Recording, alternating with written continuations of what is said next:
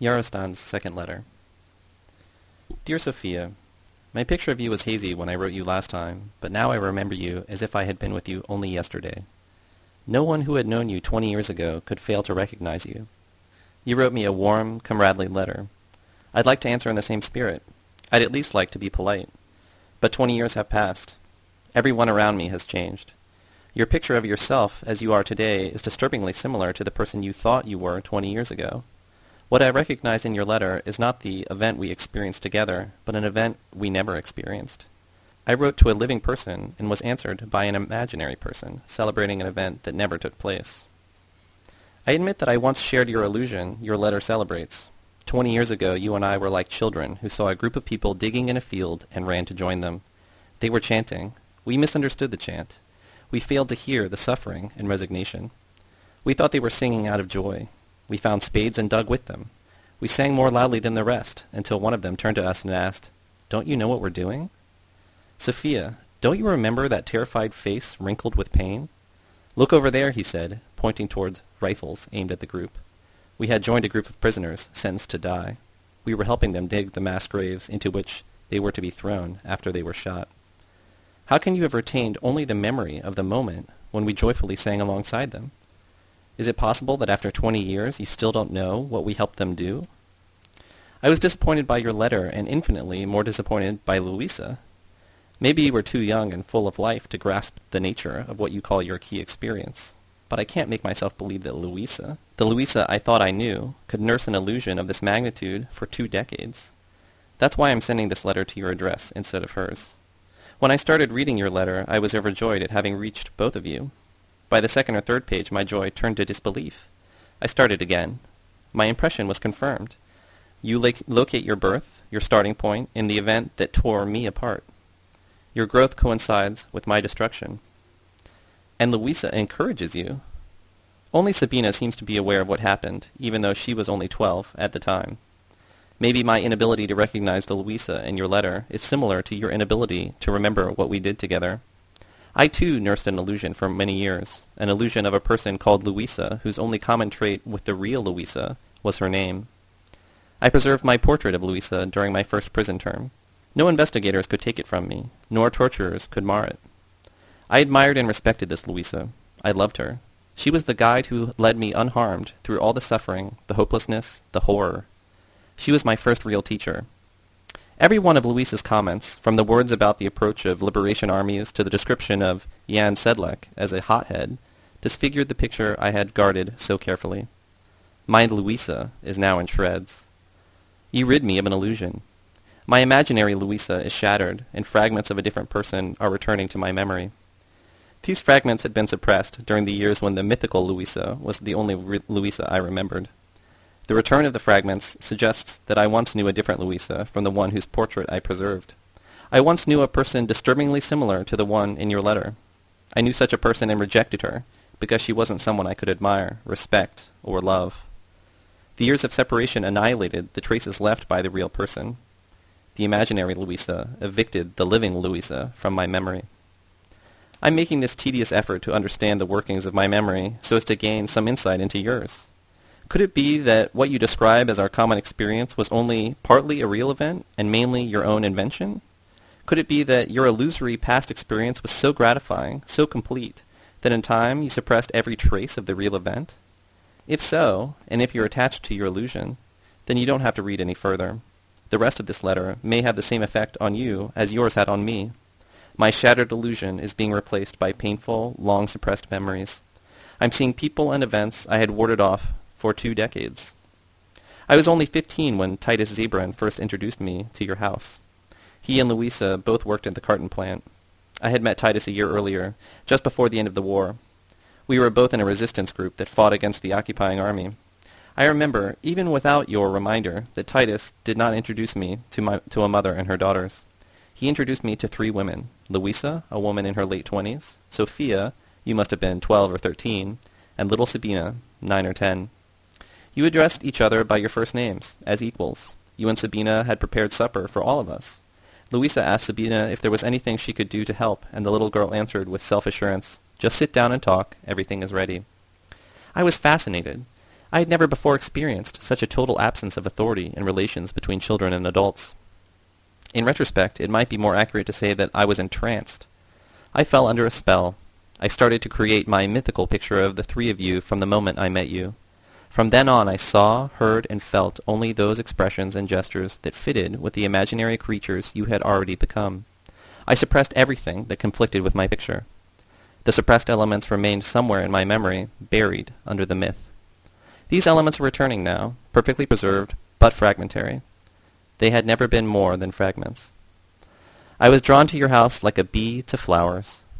First, once a week, then two and even three times. I plied Louisa with questions about the revolution in which she had taken part ten years earlier. I couldn't hear enough about it. Titus had also taken part in it, but I didn't ask him any questions. Whenever he made a comment, it consisted of vast historical generalizations. He referred to people and events that were unfamiliar to me, and I was bored, confused, and embarrassed to be so ignorant. I didn't only want to learn about that revolution. I wanted to learn it from Louisa. I understood every word she spoke. Her descriptions were so clear, so vivid, that as she spoke I imagined I was taking part in the events she described. She helped me live those events by comparing them to experiences I myself had lived. Louisa compared the day of the outbreak of the revolution with the first day of the resistance, when my neighbors and friends ran out of their houses armed and filled with enthusiasm, the day when I helped build a barricade and then helped defend it. Nine years separated the two events, and in Louisa's descriptions, that was all that separated them. I knew then as clearly as I know now that the two events had nothing in common except the barricades. To Louisa, they had everything in common. The two events were one and the same. Yet this didn't bother me. Her comparison helped me understand. Groups of people who had never engaged in any activity together, some of them former acquaintances from the neighborhood or factory, most of them complete strangers, became the best of friends in an instant. They suddenly had everything in common, apprehensions as well as hopes, immediate tasks as well as distant projects, and I was one of them. I transferred the resistance experience I had lived a year earlier to the, revolutionary experience Louisa had lived. I, beca- I became a member of a fighting community, an equal among people who were freeing themselves, a comrade among workers, determined to destroy the repressive world. I was no longer the lousy kid, the vagrant, the lumpen I had been during the war. I wasn't proud of what I'd been earlier. My recent past was out of place in the world the three of you inhabited, that mythical world well, where I myself lodged you. You wanted to know about my heroic experiences during the resistance, but I never told you about them. Louisa helped me forget them. She helped me transform the real events of my life into imaginary events, which I, quote, experienced only while listening to Louisa's stories. My parents were taken away shortly before the war ended, I was supposed to hide in the coal bin of the house across the street. But I stood by the basement window and watched as they were escorted out of our house and helped to the back of a truck. They had both worked in factories. They'd just come home from work. It was dusk. Earlier that day, when my neighbors had forced me into the bin, I insisted on knowing why. They, quote, explained that my mother's father had been Jewish. This explanation told me nothing. My parents had never discussed politics or religion or anything at all except the amount of money left to meet the week's expenses. The explanation I understood was written on my neighbors' faces. My parents were stained. I was stained.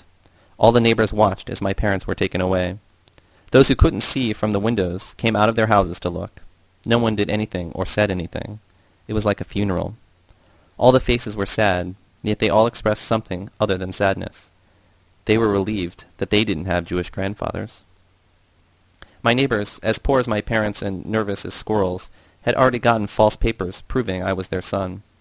But I couldn't stay on with them. They weren't used to having a permanent guest, and I knew they couldn't afford to feed me. Secondly, and now I think unjustly, I felt that just below their kindness and generosity, they feared I would sooner or later stain them. I left my, quote, hometown, and I've never felt the slightest desire to return there, even for a visit.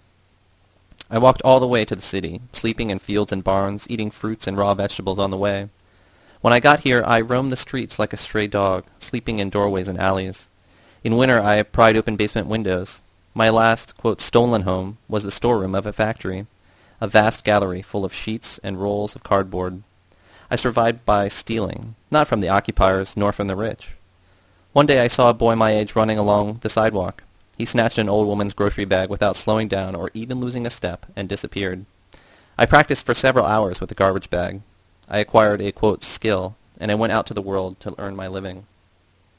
One morning I overslept. I didn't wake up until a man pulled me by the ear and shouted hysterically, How did you get in here, you lousy vagabond? I'll take you straight to the police. Others ran in from the workshop. One of them ran up to my torturer and shouted, Let the boy go. I will not. He's going straight to the police, the man shouted back, pulling my ear so hard I thought it would break. I later learned he was the foreman. The group surrounded the foreman. My defender planted himself right in front of him. The foreman left my burning ear alone and grabbed me by the arm. My defender then said, He's a friend of mine. He's looking for work. I asked him to meet me here. It's freezing outside and you can see he's not dressed for it. Would you stand and wait in the cold if you were able to come inside? The foreman visibly didn't believe a word of it, but he let my arm go. He couldn't prove anything except that I had found my way out of the cold, and besides, he was surrounded. That evening I learned my defender's name, Titus Zabran. One of the people in the group that surrounded the foreman was Jasna Zibroga. When I finally did get a job there after the war, she called me, quote, the vagabond who was caught oversleeping. I returned to the plant that evening. I wanted to thank Titus. Instead, he thanked me for waiting for him. He asked if I would have been willing to work there if there had been an opening. I had never thought of working. I told him my parents had done nothing else with their lives, and in the end they were taken away in the back of a truck. Titus introduced me to his friends. One of them housed me. Others took turns feeding me. They were all workers. They all begged me to stop stealing. They said it would endanger their organization. The police would come looking for me and would, and would arrest all of them. I stopped. But then I had nothing to do. I attended all the organization meetings but was bored to tears.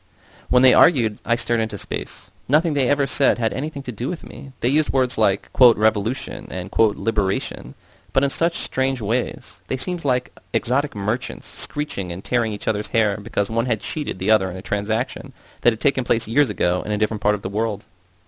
Later on, I took part in such discussions. In retrospect, I consider my first reaction to have been a healthier one. I wasn't idle very long. The war was nearing its end. The word liberation began to be used in increasingly comprehensible ways. It started to mean rifles, grenades, bullets, when it was learned that I was familiar with hiding places in every part of the city, I no longer had to steal or stare into space during meetings. The, the three days and three nights of Rising were the high point of my life. All the elements I later heard Louisa describe were present. They are probably elements of every popular uprising. But there were other elements, sinister ones. Louisa later helped me suppress them. She helped me remember those three days as if they had been the first three days of the revolution she had experienced. Yes, the cooperation, the sociability, and the comradeship were all there. But I took all this for granted. After all, for several months I had used all my time and energy hiding weapons, preparing for this event. I didn't expect less from others. The only emotion I felt during those three days, an emotion whose memory traces were later driven underground by Louisa's edifying story, was a bloodthirsty desire for revenge. Building the barricades was a profound experience, a social project, as you call it, even a type of popular architecture and I genuinely enjoyed the work in ways that the routinized, institutionalized daily work can't be enjoyed. But the project was marred by its purpose. I worked enthusiastically, but my mind was on the enemy. I looked forward, not to the completion of a common project, but to the attack. And when they attacked, my sociability and my architectural interest vanished. I had one goal, to lodge every single bullet in a uniformed body. At first I shot to avenge my parents. Later I just shot. My only concern was to hit. I can already hear, but that's just not you, that's war. Yes, it is. It's just war. If we take it so much for granted, why do we suppress every memory of it? A few months earlier, I had stolen the groceries of poor old women, and I had been a vicious thief, a bully. Now I murdered dozens of human beings, most of them workers, many of them hardly older than I, and I was a hero. I haven't been proud of my thefts, but I never felt the need to suppress them from my memory. As for the deeds that made me a hero, I couldn't flee from them fast enough. I had to suppress them, replace them with other deeds, and even then I wasn't self-assured in my hero's pride. Louisa helped me suppress my memory of the real uprising. She helped me drive out my consciousness of the shots, the falling bodies and the expressions on their faces. I met Louisa only a few days after the rising, when I was hired at the carton plant. Claude Tamnich, Vera Neis, and Adrian Povershan were also hired at that time. The rising had created a lot of vacancies. Several workers had been killed by a single grenade as they were leaving the plant. It was probably thrown by a young worker avenging the death of his comrades, perhaps comrades I had shot some minutes or hours earlier. Even the foreman was gone. He had been killed by, quote, our side, the day after the rising. Someone had shouted, Killed the dirty collaborator! And several people had aimed and shot him as if he had been a diseased dog. If I had been there, I would have been among the first to shoot. Perhaps the man who shouted, Kill the collaborator, was a truck driver. Perhaps some two years earlier he had driven a truck in the back of which two old workers were transported to a camp. Louisa's inspiring narrative left no room for such speculations. I forgot about my resistance experiences when I listened to her describe the day when, nine years earlier, the army started to attack the population it supposedly defended. In response to the attack, the people rose. Men, women, boys and girls, employed and unemployed workers began arming themselves and building barricades. The isolated cogs of the social machine became a community of human beings held together by a common project, a common goal, to defend their city and to build a new world, their own world. In my experience, such a project had been neither the intention nor the outcome, but I wished it had been both, and I believed Louisa. Furthermore, the three of you were living proof of a new world, at least all the proof I needed. The climax of the story was the victory. The army was defeated, the old order crumbled. The revolution had triumphed at last, and the population was transformed. On the barricades and in the battles, the passive, submissive, and repressed underclass turned into a community of independent individuals. At that point a steady, unbroken process began. Churches were turned into nurseries and schools and meeting houses. Prisons were destroyed. Workers occupied the factories where they had worked and began to operate them on their own, without owners or managers. Buses and trams were operating normally only a few days after the victory. In the armaments factories, workers began to produce weapons that had never been made in those plants. The revolution spread. Peasants ousted landlords and took over the land. How did such a sequence of victories end in such overwhelming defeat? The workers were attacked on two fronts. Louisa repeats this explanation in your letter. The power of the forces that oppressed the workers was overwhelming. The generals built powerful armies abroad. They got aid from every quarter, and the workers got none.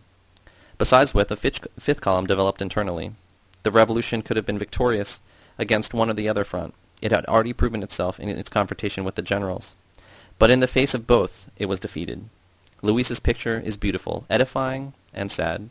Everything our side did spread the revolution, strengthened it, deepened it. Those who worked against it were outsiders to it, foreign to its spirit, hostile to its project. Years later in prison, I met Manuel, a person who had taken part in that revolution. He had been in prisons and camps for 14 years when I had met him. He was arrested by the, quote, People's Police a few months after the revolutionary victory against the army, and he spent his life since then being transferred from one prison camp to another. His account of the experience was similar to Louisa's, only to the extent that it reminded me of the events with which Louisa had familiarized me. The language was different, but the event was the same. I recognized it, down to the details. What I failed to recognize was that the fragments of Manuel's narrative did not fit into Louisa's picture at all. I failed to see that the language was different because it described a different picture. Louisa's descriptions of the revolution, the resistance, the uprising in which you took part, have one thing in common. They are descriptions of imaginary events. The very language she used falsified the real events and replaced them with stories that were profound, complete, and edifying only because they were myths. I can see this now because your letter applied the same magic to an experience I actually lived, an experience I still remember. You sent me a distorted mirror image of myself, similar enough to be recognizable, engaged in activity that never took place. When I see what you and Louisa did to my experience, I begin to understand what she has done to her own. She experienced one of the great moments of history, and she suppressed every trace of it from her memory. She saw the repressed, the maimed, and the stunted transform themselves into human beings who glistened with potentialities, and she looked away so as not to be blinded. On the barricade, she took part in a project that was completely her own, a project born with the group engaged in it, a project that would make all projects possible. For a moment, the imaginations of free individuals roamed through a universe of infinite possibilities. For a moment, the possibility of genuine human activity was in everyone's reach. This was the peak of the revolution. Everything that followed was a steep descent. Yet it was this moment that's missing from Louisa's account. Either she was looking away or she suppressed it. Instead, she glorifies the sequence of events that destroyed the possibilities, stunted the imaginations, and maimed the lives of the individuals who had so briefly been free. Louisa's, quote, revolution is still moving upward when, on the day after the victory, quote, our militants met with ousted and powerless politicians of the ruined state apparatus and constituted themselves into a, quote, people's committee. It is still moving upward when, instead of launching our own projects, we return to, quote, our own factories, buses and trams when, quote, our own militants replace the foremen, managers, and directors. It is still moving upward when we produce, quote, our own weapons in, quote, our own armaments plants. It begins to move downward only when outside elements using foreign force betray, quote, our militants on the, quote, People's Committee and transform the committee into a police. When these elements force, quote, our militants to convince peasants to give their lands back to former landlords and to convince workers to accept a state-appointed manager or even the former owner as their boss. It begins to move downward only when the new People's Army and the revitalized People's Police begin to arrest workers who resist the reimposed boss and peasants who resist the reimposed landlord. When workers begin to be killed by their own bullets, fired from rifles produced in their own plants, when the army and police parade through the street with trucks and tanks of a type never before produced in the workers' own armaments plants. We were overwhelmed by external forces, by statists, and by the fifth column. At no point was there a trace of rot at our own core. Maybe a few, very few of, of our militants made some mistakes, but they were minor and insignificant, and everyone makes mistakes. I believed what Louisa told me. I had to. She had been there, and I hadn't. But when she uses the same language and imagery to describe the resistance which I did take part in, as well as the coup which cut away half my life, I realize that she has done something drastic to reality. She has cut it out of her memory. But what happened to you, Sophia? What have you done to your memory?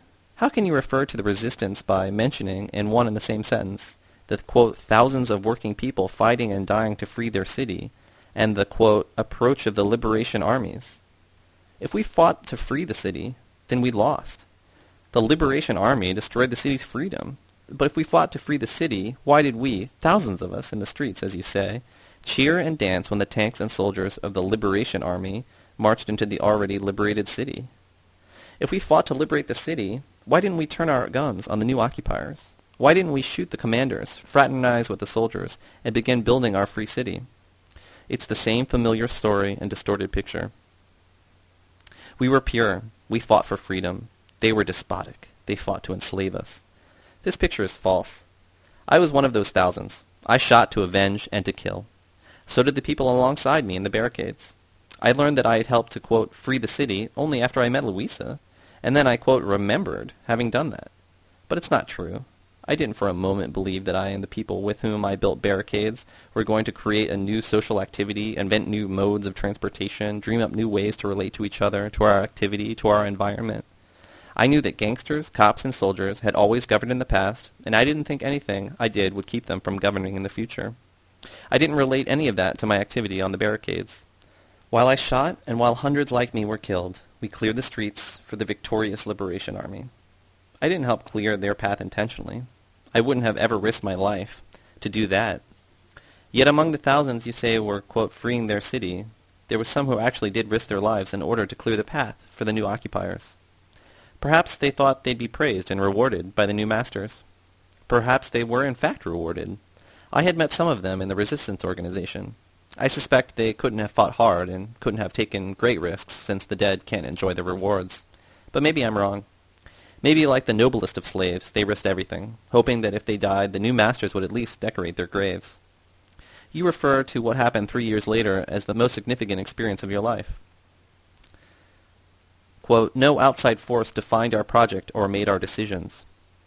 You've retained this picture for as long as I retained my picture of a Louisa who rejected wage labor, the family, the state, a Louisa who rejected all illusions. Yet surely somewhere in your consciousness fragments of another experience must survive. An outside force did in fact define your project and make your decisions. It was none other than the politicians who three years later had helped clear away one army in order to make room for another. You and I merely recited the lines of a script, moved under the control of a puppeteer.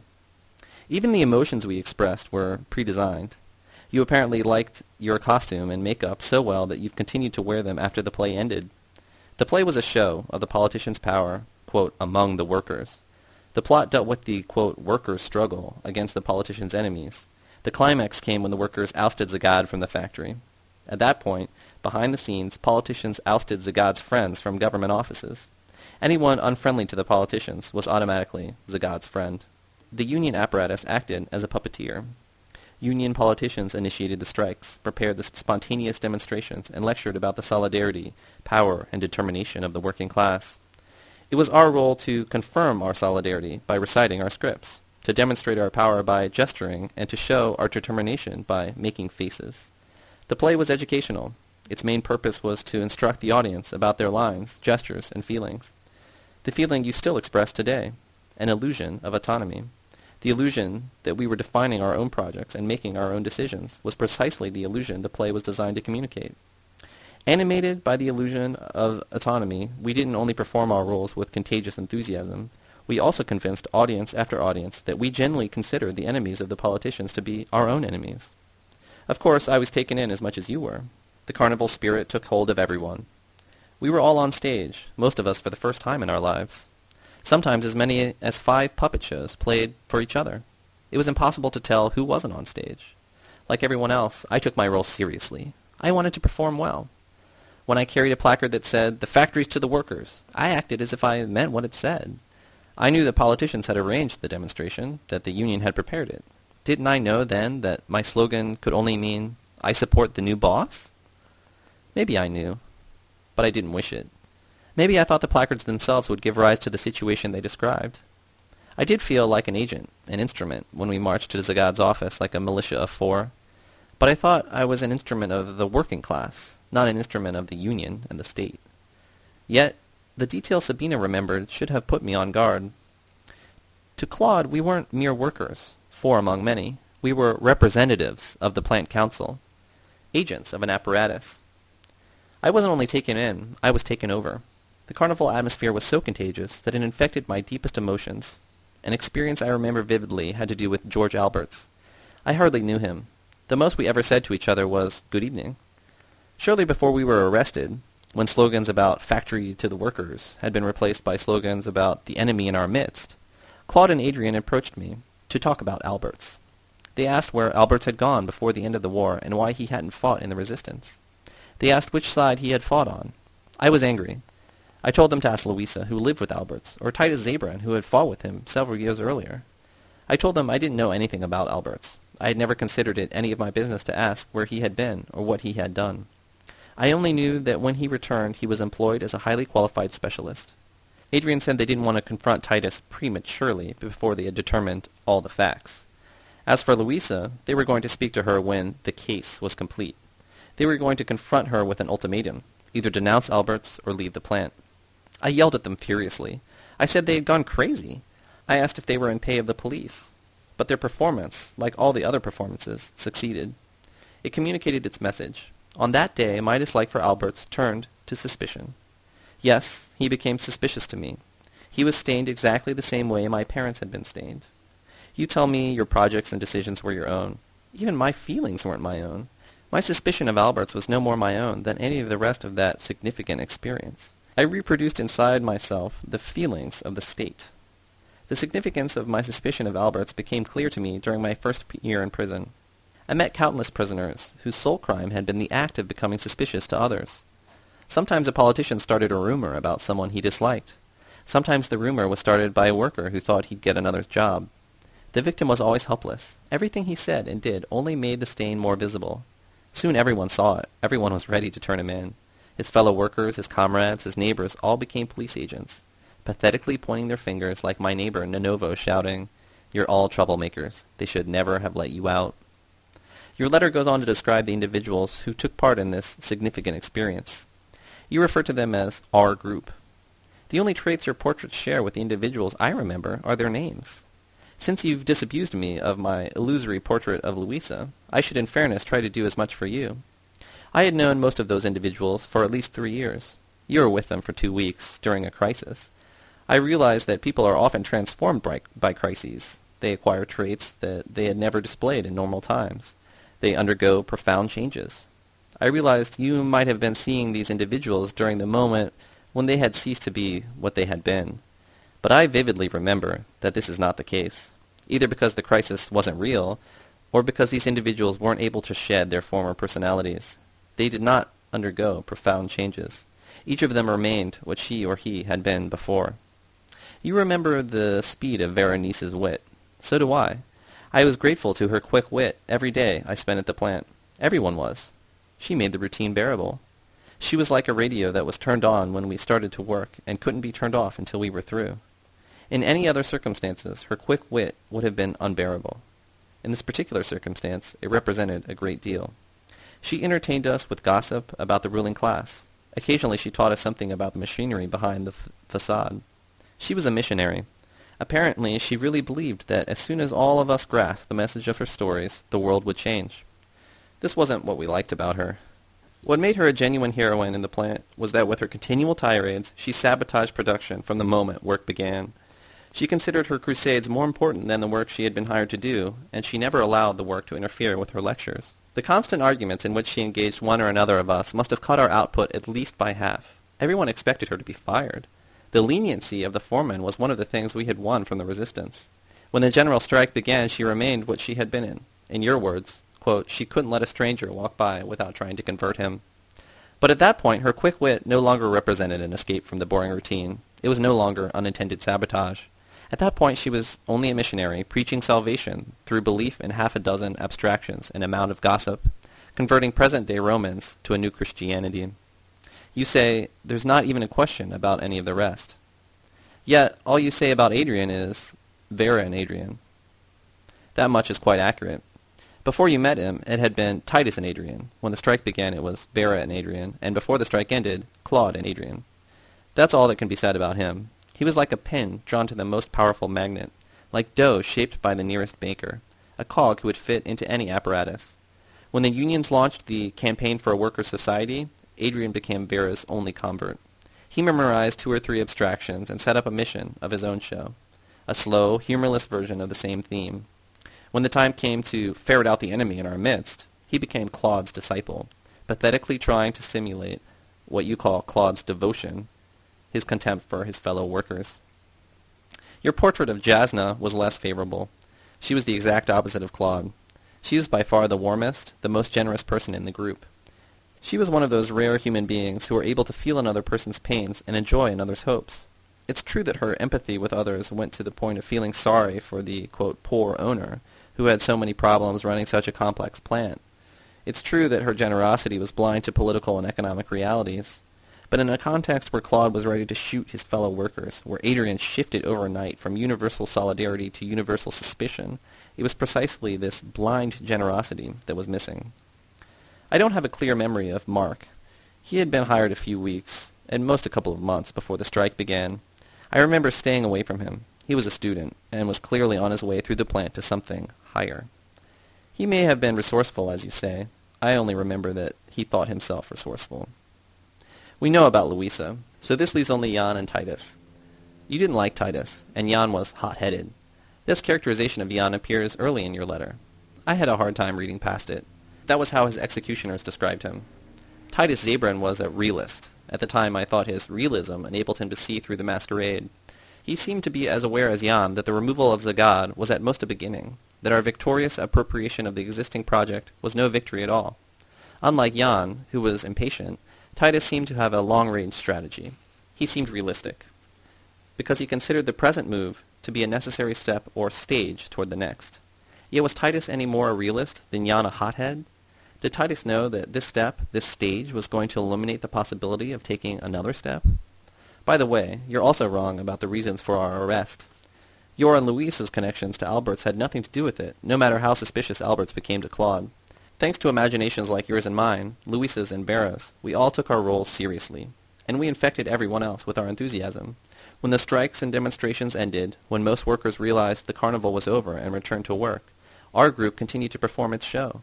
We were still printing posters, gluing factors to workers on recently cleaned walls, shouting about the workers' commonwealth. At that point, we became dangerous because at that point people like us elsewhere saw that at least some had meant what they said and that the performance of a play had not been the only possibility. If others didn't realize this, at least the authorities thought they did. Only at that point did we begin to act on our own, but we weren't aware of this. We were so carried away by our performance that we failed to see that the curtain had fallen and that the carnival had ended. Instead of acting on our own, we continued reciting the lines of the script and performing the rehearsed motions, even though the prompter and play director had left the theater. We were arrested because we unintentionally transported our performance out of the theater into the street, because we continued to play when it was time to return to work. Because of my failure to turn off my act, I spent four years moving from one dungeon to another. My overenthusiastic performance in a puppet show was interpreted by the all-knowing proletarian inquisitors as dangerous, antisocial activity, as sabotage of social means of production, and therefore as a threat to the present and future well-being of the working class. Four years later, I was given an opportunity to enjoy the new society to which our significant experience had led. Much of the old society had survived in the new. Among other things, marriage. Why do you single out marriage? I remember the discussions at your house. I also remember that not only marriage, but also wage labor, police, prisons, governments, and schools were going to be absent from the new society. They all survived, intact, even reinforced. Or did you think our significant experience had changed all this, that marriage, wage labor, and prisons had been abolished? What I saw when I was released resembled the prison I had left more than it resembles a free city. There were inmates and guards. Officials were in automobiles, workers in buses and trams. Every, everyone was in uniform. I saw functionaries, policemen, soldiers, workers, shoppers, and students. I didn't see plain, uncategorized, ununiformed human beings. I sensed that none of the people I saw met at houses like yours to discuss the abolition of marriage and wage labor. All such people had been arrested. All such dis- discussions took place in jail. I had no place to go since I had no family, and my friends had all been jailed. Yet I was enthusiastic. The first term hadn't broken me the way the second was going to. I wanted to find work and then continue to fight, to express what I had seen and learned. I wanted to learn what was possible in the new situation. I visited the carton plant. Every face was new. Every member of the group you and I had known was gone, including the lenient foreman. That's all that was new. The machines were the same. The walls were the same. They hadn't even been painted. People worked in complete silence. I walked around and watched. People glanced at me and turned away. No one asked me who I was or what I wanted. The silence and indifference were new. Something else was new. Maybe it was only a product of the indifference. Every carton I saw was poorly printed. We would have put them all in the stack of seconds. But now every stack in the plant was a stack of seconds. There were no longer any firsts. The workers were silent and seemed indifferent, but under those frightening masks they were still alive. An old man was operating my press at a snail's pace. He had turned the speed down to the lowest notch. The press squeaked and squealed. It obviously hadn't been greased for four years. I didn't see a can of grease in the entire plant. Apparently, the planners didn't see why grease should be allocated to a carton plant. The absence of grease had caused the main cylinder bearing to turn into an ellipse. As a result, there was no way to avoid printing a double image at every impression. The old man obviously couldn't be held responsible for sabotage. He was visibly being as slow and careful as he could be. He was doing his very best. And who needs perfectly printed boxes anyway? I wanted to shake his hand, to congratulate him, to laugh and share the joke with him. Instead, I asked him if it was possible to apply for a job in the plant. He told me to speak to an official on the trade union council. This was another novelty, a sign of the workers' victory. Pointing in the direction of Zagad's former office, I asked where I could find these officials. I had guessed right. I must have been there before. The trade union official at Zagad's desk was slightly chubbier than Zagad. He also called me comrade. In all other ways, he was very similar. He asked my name, he telephoned, then he said very politely, Sorry, comrade, the economic situation is extremely critical. We cannot afford to hire an individual who was found guilty of sabotage. Before leaving the plant, I stopped by the old man to ask him some questions.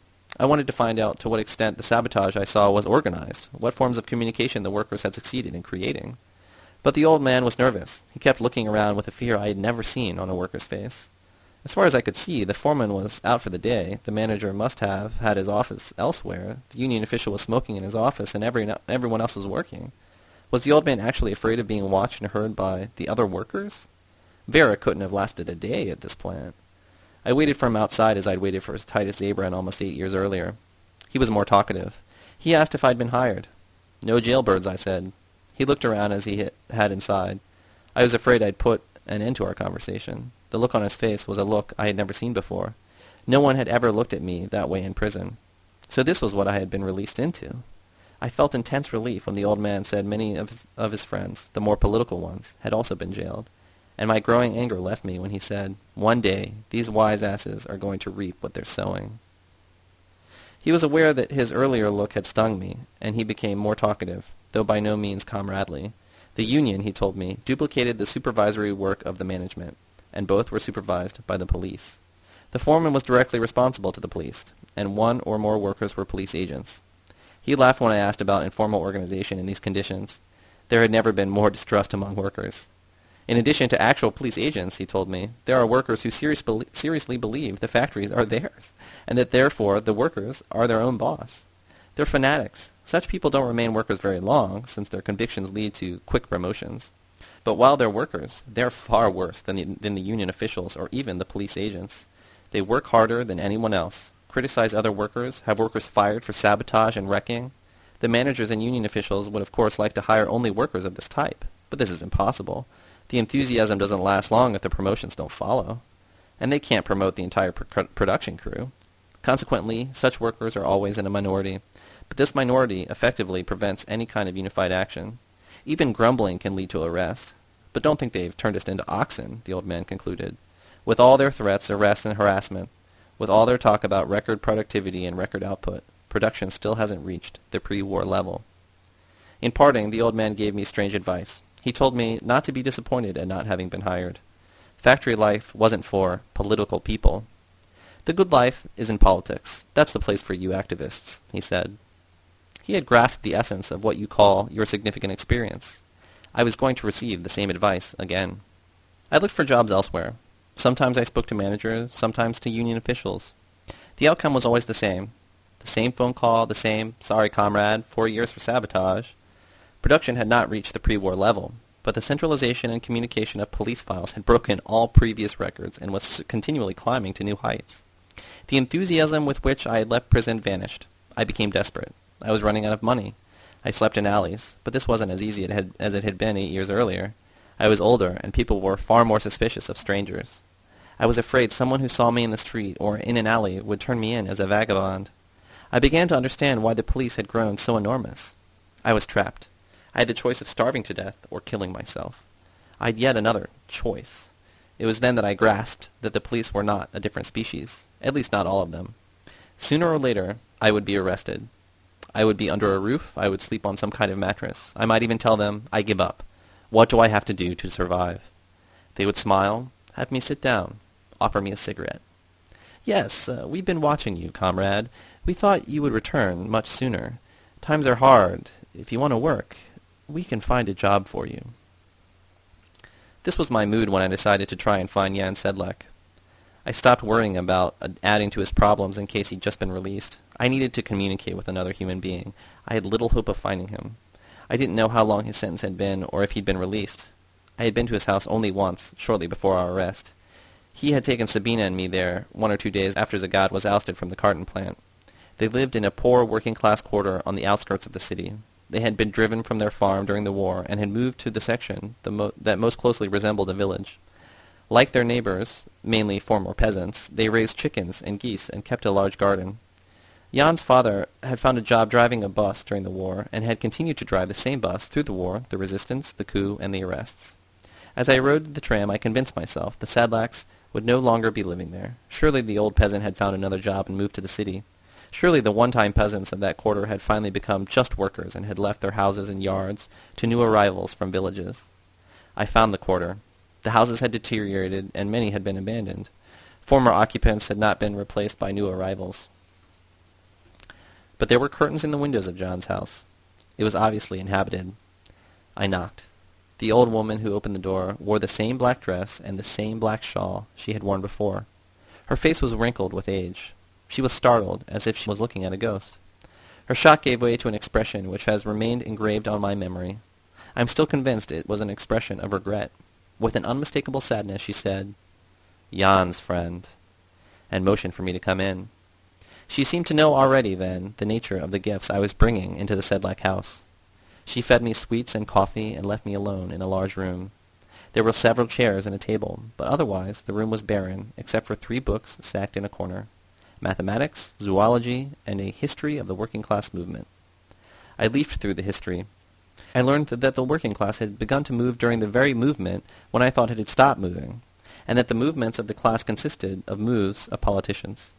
I was relieved when I leafed through the zoology book and saw that the names of the animals had not been changed. A young woman burst into the room carrying potatoes in her apron. She dropped them as soon as, as soon as she saw me. I surmised they still kept a garden. Nothing had changed here. People were a little older, some of the neighbors had moved out, and that was all. The old man probably still drove the same bus. I assumed the young woman was Jan's wife. She was clearly a peasant in spite of her city dress. She looked at me with an expression I can only call wild, like a lone shepherdess on a desolate mountain who had unexpectedly bumped into a stranger. Suddenly she shouted, You're Yarostan! She said this with such a joy I thought she was going to throw her arms around me. It was my turn to see a ghost. How in the world do you know who I am? You're Jan's friend. Beginning to doubt my first assumption, I nevertheless formed the question. And you're Jan's wife? No, silly, don't you remember me? I'm Myrna, Jan's sister. How could I have remembered her, or even guessed? The last time I'd seen her she'd been at most ten or eleven years old, attending elementary school. That meant that she was at most fifteen. I helped her pick up the potatoes. She said nothing more, just stared at me. I couldn't help looking at her. She became embarrassed. She carried the potatoes into the kitchen and stayed there. I was again alone in the large room. My thoughts and feelings were in chaos. Isn't it amazing how flexible we are, how quickly we can travel from one emotional extreme to another? Only two hours earlier, I had been weighing and comparing my alternatives, imprisonment, suicide, or capitulation. Now I was filled with enthusiasm again, filled with thoughts of living, of building a world together with these people, near this girl. I looked at the three books. I had an urge to hurl them out of the house. They were as out of place in this room as she was out of the place in this city. What forces had driven this country girl away from open fields and into authoritarian classrooms? Why? What is gained when this free being is confined to a desk and forced to recite a today's account of the words and gestures of his patrons? Jan's father returned from work wearing his driver's cap. He embraced me as soon as he came in.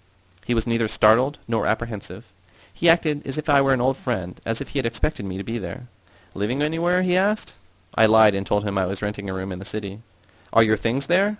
I, I have no things, I admitted. Myrna, he shouted, fix up the guest room. Jan's friend is going to stay with us.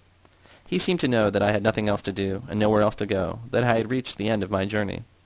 Relax, he told me, as if he knew what I'd been thinking earlier. Together we'll straighten everything out. It was only when Jan came home that I started to relax. Jan was overjoyed. He had tears in his eyes when he embraced me. He said he'd known I'd turn up. Released a few months before I was, he had somehow learned the date of my release. He knew I wouldn't find a job and would have nowhere else to go. He had begun to worry when I failed to turn up. He wondered if they'd failed to release me or if I had already been arrested again. Jan had a job in the transport depot repair shop. He got the job through an odd coincidence. A few months before his release, his father's bus had broken down and the driver had accompanied it to the repair shop. While the clerk was asking Sedlak the usual questions, name, number, route, and so on, a union official who was standing nearby asked if the driver was related to Jan Sedlak. Suspicious of all officials, Sedlak warily asked the man why he wanted to know. The official apologized very politely, admitting that under the circumstances he had been insolent to ask such a question. He then proceeded to explain he had been Jan's friend since the war. They had worked together for several years, and he, the official, had only recently been released from prison.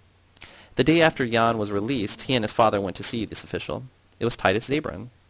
The following day, Jan was employed in the repair shop. He changed his first name and soon received a work booklet. Titus had discreetly recommended him as Sedlak's country nephew, a hard-working peasant who had just arrived in the city. That night, I ate supper with friends who were not prisoners, for the first time in four years. Jan and I left his house an hour before sunrise the following morning. We traveled by tram and bus to the other end of the city. The headquarters of the trade union were located next door to the repair shop.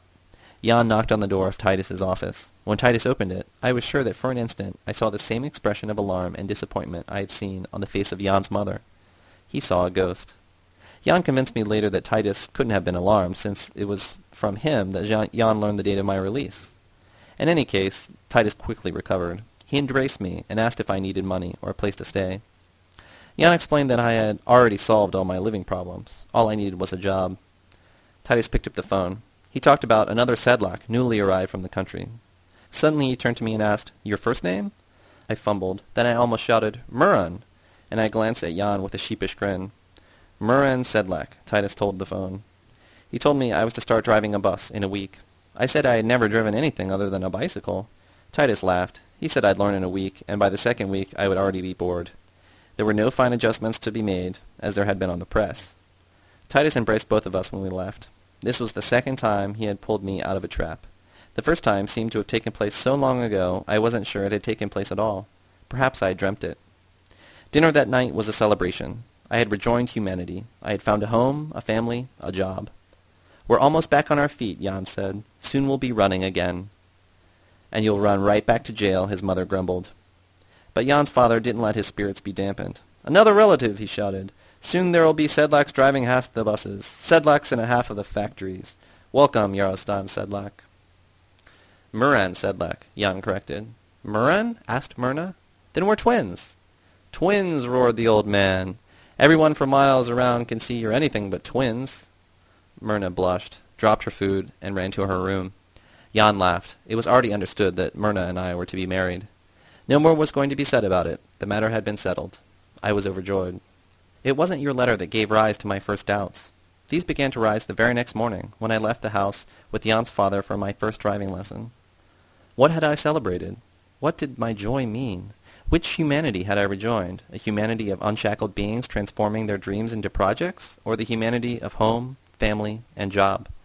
Had I celebrated my self-betrayal? Had I become a traitor to my own commitment, to you and Louisa, to all the comrades with whom I had fought for a different world? Had the imprisonment broken me, tamed me, domesticated me? Would my betrayal of my past and my comrades have been any greater if I had joined the police, or if, as you suggested, I had taken up religion or invested capital? Hadn't I spent four years in prison for rejecting everything I was now embracing, enjoying, and celebrating? At the very beginning of my prison term, I had grumbled about the food. I complained that the bread was stale and the soup was lukewarm sewage. A prisoner sitting across the table from me told me that he had read about people who had so little food they ate the bark of trees. When a fire destroyed their forest, they dreamed about the bark, as if it were a delicacy. Some time later, I spent a week in a damp, airless dungeon. My diet then was stale bread and cold water. When I rejoined the living, the warm sewage became a delicacy. I ate it slowly, sipping it so as to enjoy the flavor of every spoonful. I was undoubtedly broken, tamed, but not by the four years in prison. I had left prison with a certain amount of enthusiasm. I had at least been eating bark. The fire that destroyed my forest burned during the nine or ten days after my release. It was only then that I was left with nothing at all. It was only then that I was deprived of all friendship, all communication, all hopes. I was excluded from every community and from all social activity. I longed for no more than bark, but it had all burned. The worst deprivation of all was my exclusion from work. I had fought against self-selling. I had engaged in the struggle to abolish wage labor, yet now I was tortured because I couldn't sell myself for a wage. I was in pain because the exclusion was a far greater torture than solitary confinement. Though death and insanity were not infrequent results of solitary confinement, they were not inevitable. I had seen many emerge with their selves intact. It was this possibility of emerging intact that had been removed. A new arrest or starvation meant not emerging at all.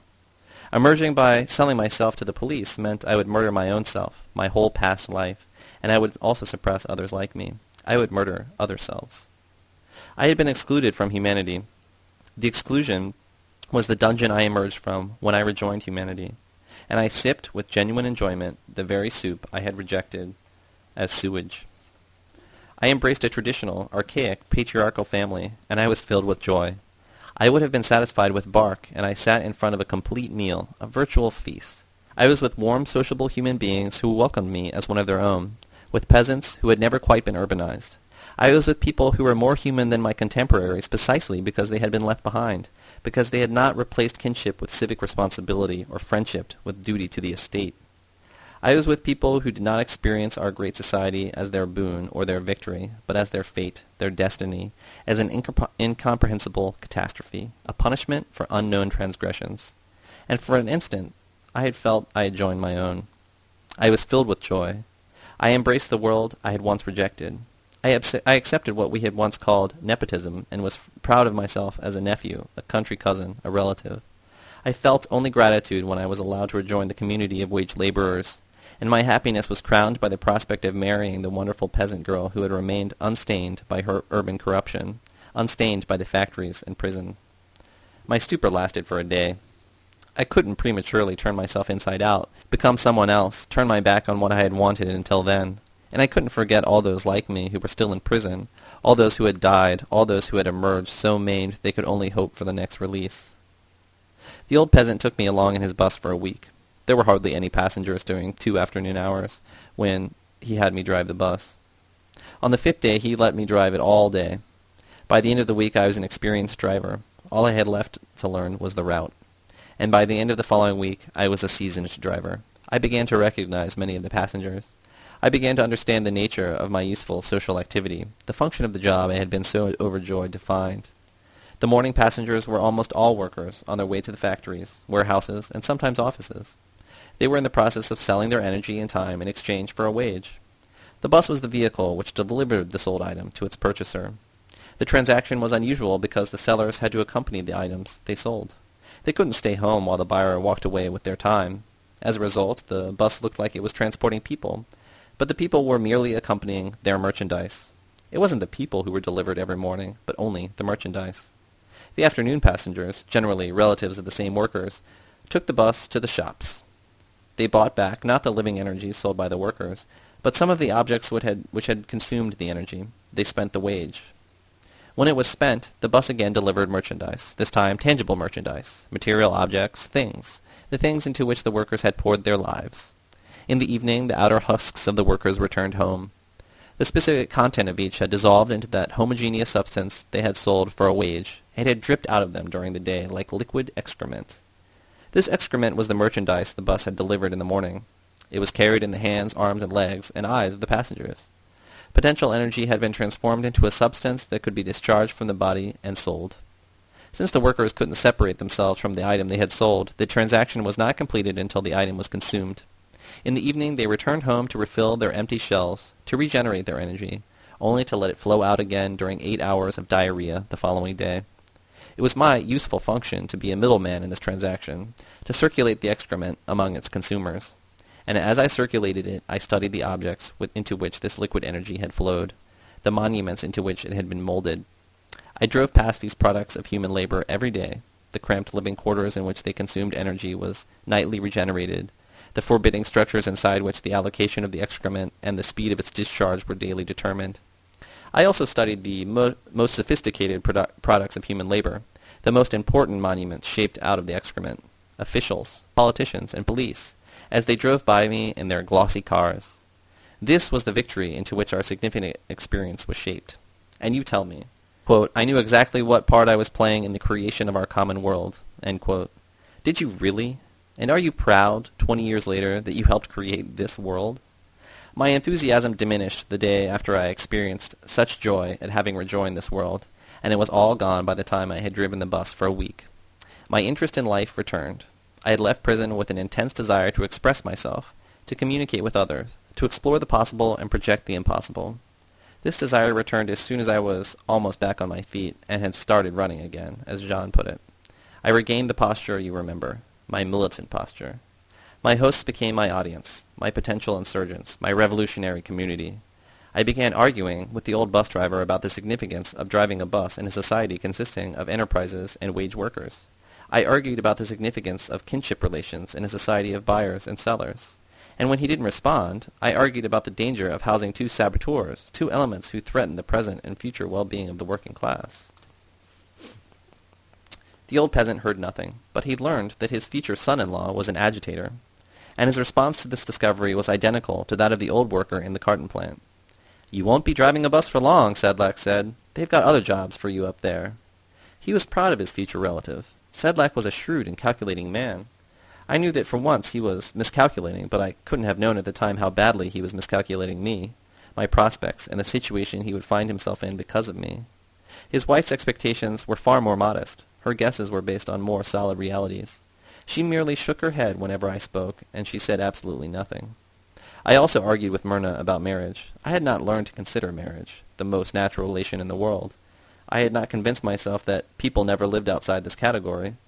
I agree with everything you say in this part of your letter, and I admire the way all of you have refused to compromise in this institution. But you provoke me to ask a question. Since you are also opposed, opposed to wage labor, have you refused to compromise with this institution? If so, how have you supported yourselves? Myrna and I took long walks in that village-like neighborhood. Only then did everyone for miles around know that Muran and Myrna were not twins. I tried to explain to her that the proposed marriage was an absurdity, a mistake, possibly even a crime. Sooner or later I would be arrested again. My term would probably be much longer since I had repeated my offense. We would both be old when I returned, if I returned at all. I doubted that I could live through a longer term. If I died, she would as likely as not think I was still alive, somewhere in that underworld of the living dead. Informing relatives about such details was not one of the priorities of our record-breaking control industry. Her archaic, monogamous, and patriarchal peasant neighbors would not allow her to divorce me if it was still thought I was still alive. She would be chained to a buried corpse. The marriage would rob her of her young life. She wouldn't merely be bound for life to a person she might cease to love on the day after the ceremony. That possibility was at the core of every marriage. There was the additional possibility that I would be arrested the day after the marriage. The fifteen-year-old girl would be bound for life to a person she might never see again. Myrna listened to me the same way her father did. She heard nothing. Her energy, her passion, and her joyful anticipation did not diminish for an instant. The marriage was simply a date on the calendar, a coming holiday that was one day closer with every sunrise. It was as unavoidable as the passage of time. There was no longer anything she or I could do about it, if we were decent. Her brother's friend, the intelligent and sensitive young man who had experienced torture and imprisonment, was obviously decent. Such a person couldn't possibly humiliate her, stain her for life, make her the laughing stock of the village by running out before the marriage. My talk didn't even suggest such a possibility. Such things did happen.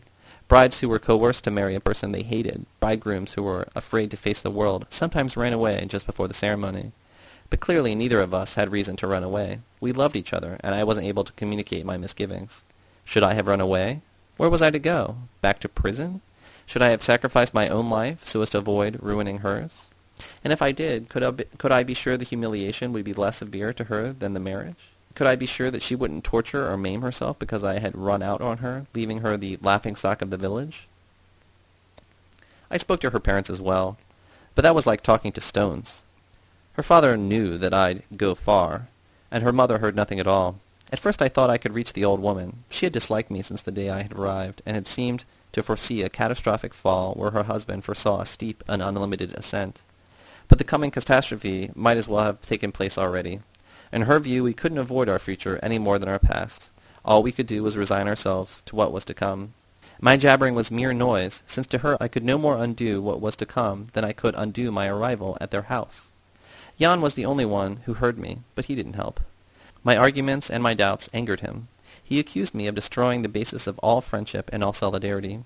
He argued that anyone might die of an illness the day after forming a relationship with another person, and that was no reason to avoid forming such relationships. As for the institutionalization of the relationship, Jan argued that if our lives were to acquire any meaning at all, we would soon be rid of the institution, and Myrna and I could choose to reject each other freely. In spite of my doubts, those were the happiest moments of my life. As the day drew nearer, Myrna beamed constantly. On our evening walk, she threw her arms around children and old people. She danced with perfect strangers in the street. I talked less about the possibility of my arrest and more about the possibilities of our lives together. I talked about the day when all the working people of the city would embrace each other and dance in the street. The ceremony was archaic, patriarchal, and authoritarian. I experienced it as beautiful. Myrna seemed like a feather floating through the air. She didn't make the slightest effort to hide the happiness that was as clear as a cloudless sky. She literally flitted from one person to the next, infecting them all with her unrestrained joy. I had been walking on clouds from the moment I had gotten up. For me the event was a dream. I was in a stupor, as unconscious as if I hadn't woken up at all.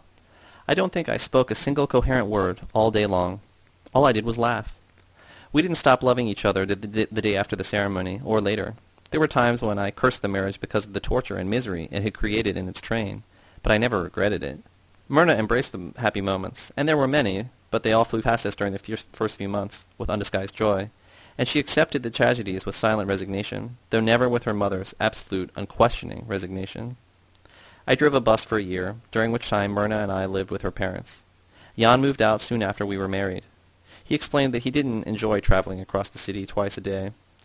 That was undoubtedly part of his reason for moving out. He had probably also come to feel like a stranger to our happiness. He had lost his sister as well as his best friend, and the house must have started to seem crowded to him, crowded with strangers. Toward the end of the first year, Vesna was born. This unlucky, unhappy child was born into something like a pit, surrounded by the unscalable walls you describe so vividly in your letter.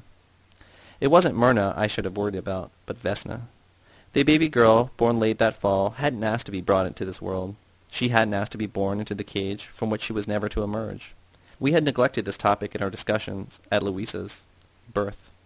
By what right do we have to drag a helpless infant into a world we've left unchanged? By what right do we force another human being to breathe an air that's suffocating us? By what right do we leave a little girl scratching her fingernails under her hands, bleeding in a pathetic attempt to scale a world we could never climb nor destroy?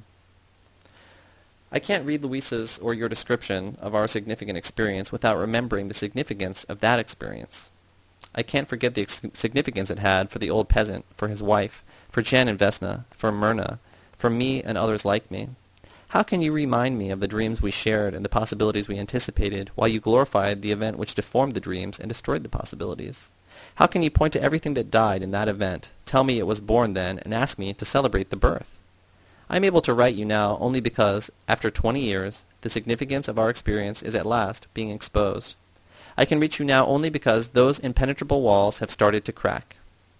It's not so much because of the efforts of my contemporaries, my likes, that the walls are crumbling, and certainly not because of my efforts. They're coming down more or less on their own. The city is waking up from a 20-year-long death-like sleep. Corpse-like husks with shriveled capacities, dried-up imaginations, and used-up lives are beginning to exhibit new gleams in their eyes and new energies in their limbs. The people of the city are suddenly realizing they've been building those walls, high and low walls, outer and inner walls, yet more walls within the inner walls. They've been building the walls that imprison them. Perhaps they're not realizing this only now. Perhaps they were aware of it all along. But their awareness didn't affect their, rea- their activity. They acted as if they were unaware of the walls. It was as if these huge signs, massive, colorful tapestries, had been hung in front of the walls. The signs depicted free human beings engaged in common projects, working people engaged in creating their own history. You and I helped paint those signs. If people realized there were walls behind the signs, they couldn't refer to the walls without being arrested. If they knew their activity wasn't the activity depicted on the signs, but the activity of constructing and reinforcing the walls behind the signs, they had to keep this knowledge to themselves. The only activity they could refer to and communicate about was the activity on the signs. People saw open, vast, unlimited fields while they accommodated themselves to cramped prison cells. All of a sudden those tapestries are being torn down and the walls behind them are being attacked. It's all happening because of a quirk in the prison machinery, a mistake on the part of a prison warden. A few weeks before I wrote you my first letter, one of the normal changes of the prison guard took place. This particular change was slightly less routine than the daily changes because it was accompanied by a less frequent, though still periodic, replacement of the head warden by his understudy. Due to the fact that the prison administrators had been careless and had neglected to replace the warden many years earlier, this warden had gotten used to his job and had grown senile in his office. When the time came for him to leave his office, he refused. Instead, he and the head prison guards, who had remained faithful to him, hatched a plot. They were going to lock up all the other members of the prison administration in order to keep him in office. But one of the guards who was to take part in this conspiracy lost faith in the senile warden and told the remaining administrators that they were about to be arrested. The administrators promptly replaced the warden and blocked the conspiracy. The plotters were routed. One of them, the second or third highest official in the prison, ran off to sell himself to the prison administrators of what he had until then called the enemy camp. The administrative shuffle ended. It had been fairly routine. Such changes had taken place before, and even the conspiracy was nothing out of the ordinary. Such events didn't normally create ripples among the inmates, if for no other reason than because the prison population was told nothing about them. But this time something else happened. The nearly arrested administrators discovered that all the prison guards had been involved in the conspiracy. To protect themselves, they suspended the activity of the guards. They couldn't possibly have known what they were doing. Maybe they had no choice. But suspending the guards, they removed the glue that held the whole system together, and it all started to fall apart. People started to pull at the tapestries, to tear them, to point to the walls behind them. This is what we've been building, and this is all we've been building, someone shouted. And when that person wasn't shot, or even locked up, others started shouting and tearing down the signs. And nothing happened to any of them. People who were silent for 20 years suddenly began to speak. Many were, unable to find words. For two decades they had only spoken about the people and activities depicted on the tapestries. Suddenly people started talking about themselves, and about their own real activities, about jailers and prison walls, about their sacrificed lives, and about the torturers. Many failed to understand. Yet still nothing happened to those who tore at the signs and spoke about the walls. Gradually those who had forgotten how to refer to themselves or their own activity began to remember or learn the words. And those who had thought their lives were described by the tapestries learned to experience their own lives. Even children who had never known any language other than the language on the signs and the students who had experienced life only as it was depicted on the tapestries began tearing down signs and communicating about the prison walls. They had to invent words with which to talk about themselves and their real surroundings. It's only because the significance of the event you glorify is finally being exposed that I'm able to write you now. If these events weren't taking place, my letter probably wouldn't even reach you, and I might not even be here. In my first letter, I told you about a demonstration in which Yara participated at her school. In slightly different, different circumstances, that demonstration could have led to my third and surely last imprisonment. My neighbor, Mr. Nonovo, the self-repressed bar cleaner who expresses himself only in the language of the signs, learned about the demonstration and about Yara's role in it. He promptly reported me to the police. In other circumstances, I would have been rearrested, accused of instigating dangerous antisocial activity, and jailed. I could hardly believe what happened instead. An official came to the house. He was extremely polite and apologized for his visit. He told us Mr. Nonovo had reported me, and then he proceeded to warn us to beware of our neighbor, telling us Mr. Nonovo was a spiteful, envious, and dangerous man. Of course, in other circumstances, there would have been no demonstration at Yara School, and Mr. Nonovo wouldn't have reported me for instigating it. We've been looking for Mr. Nonovo, but he apparently hasn't been coming home to sleep. There have been two more demonstrations at Yara School since then. An unbelievable metamorphosis is taking place. With the exception of the Nonovos, who unfortunately aren't rare, predictable machines are turning into human beings. Specialized instruments are turning into living creatures with unlimited possibilities. The emergence of so many human beings out of the shells, the husks, and the cages is stupefying. The first thing it indicates is that so long as the repressive apparatus had functioned, human beings had disappeared. The human community had ceased to exist. There had only been deaf and dumb aggregates of specialized instruments, collections of Nonovos who relate to each other by way of the police. The repressed are returning in a very literal sense as well. I've heard rumors that released prisoners are starting to form clubs to communicate their experiences and to expose their significance. I want to take part in this activity, but so far Myrna has kept me from contacting these groups. She doesn't believe that what we're experiencing today will last, and she's convinced my contact with other former prisoners will only shorten the duration of my release. I'd like to believe that Myrna's apprehension is exaggerated, that her fears have no basis in present reality, but I can't keep myself from hearing what she hears. The situation is still unclear. The new-born communication still contains some old and sinister sounds.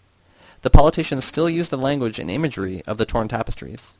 The fawning priests who run the press still preach about the omniscience of their gods and justify the wisdom and goodness of their past, present, or future patrons.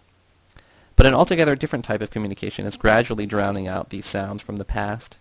It is a communication among likes, a communication about themselves, their lives, and their possibilities. It is a communication I first experienced on the barricades of the resistance 23 years ago. A communication whose significance I only learned when Louisa told me about the barricades of the revolution she had experienced. Such communication has so far existed only in situations of crisis, on barricades, in the face of almost certain death. Yet even if it has so far existed nowhere else, it revealed itself there as a permanent human possibility. And it's this possibility that is being grasped by, by those around me today. This rebirth of communication is what stimulates me to seek out my likes, not only among former prisoners and other workers, but everywhere in the world. I wrote you because I wanted to explore the present, to probe its possibilities, to move beyond the past. I didn't write you in order to revive the past, and certainly not to celebrate the events which had put an end to all communication, at least for me. It's because we were in the throes of the victory you now celebrate that the letter you sent me twelve years ago couldn't reach me. I would have welcomed it then.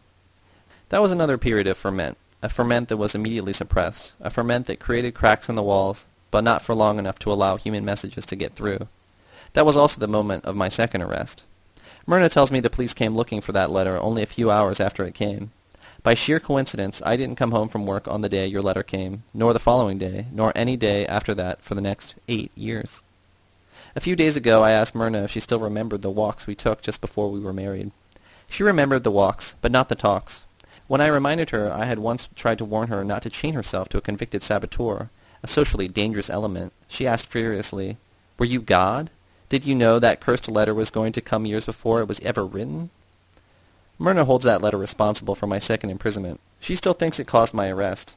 I've tried to explain to her that the arrival of the letter on the day of my arrest was a pure coincidence. but she merely tells me, there are no coincidences. That's why she thought the letter peculiar and attributed a strange power to it, and still does today. She thinks your letter had the power to imprison me for eight years. Yarostan.